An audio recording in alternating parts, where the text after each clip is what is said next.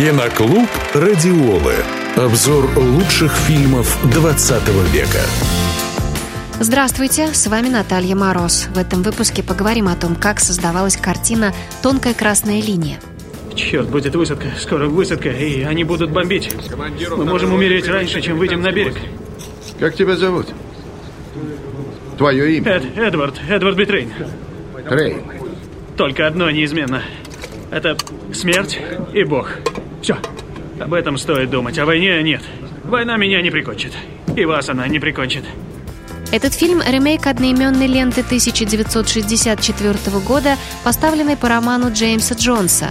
Выражение «тонкая красная линия» означает линию обороны, которую держат буквально на пределе человеческих возможностей, растянутой на несколько километров бойцы одного подразделения. В отличие от подобных военных картин, таких как «Спасти рядового Райана» Стивена Спилберга, в работе Малика прослеживается иная драматургия. В первый час фильма никаких конкретных действий почти не происходит, зато остро ощущается неясная угроза и предчувствие кошмара. По мнению критиков, «Тонкая красная линия» – один из самых удивительных фильмов в истории кино в отношении кастинга – с одной стороны, из-за высокого бюджета картины продюсеры требовали участия звезд. С другой, многие звезды сами предлагали свои кандидатуры, отказываясь от гонорара.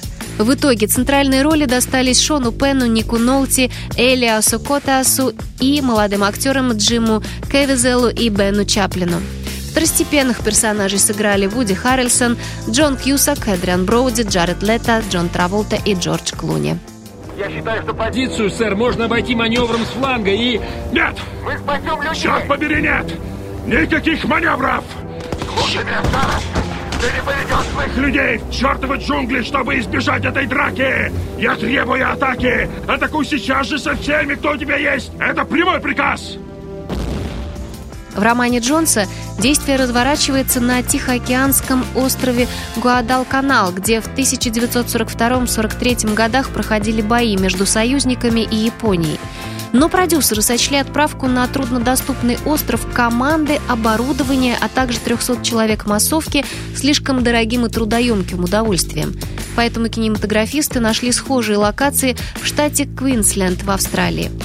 Не дожидаясь идеальных условий, зачастую снимали одну и ту же сцену три раза – в пасмурную погоду, при ярком солнечном свете и при идеальном освещении. В общей же сложности съемки заняли около полугода и прошли с июня по ноябрь 1997 года.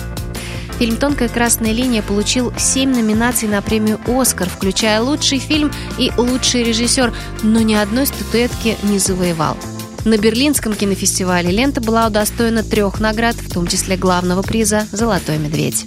Киноклуб «Радиолы». Слушайте завтра в это же время на «Радиоле», а также на сайте радиола.ру.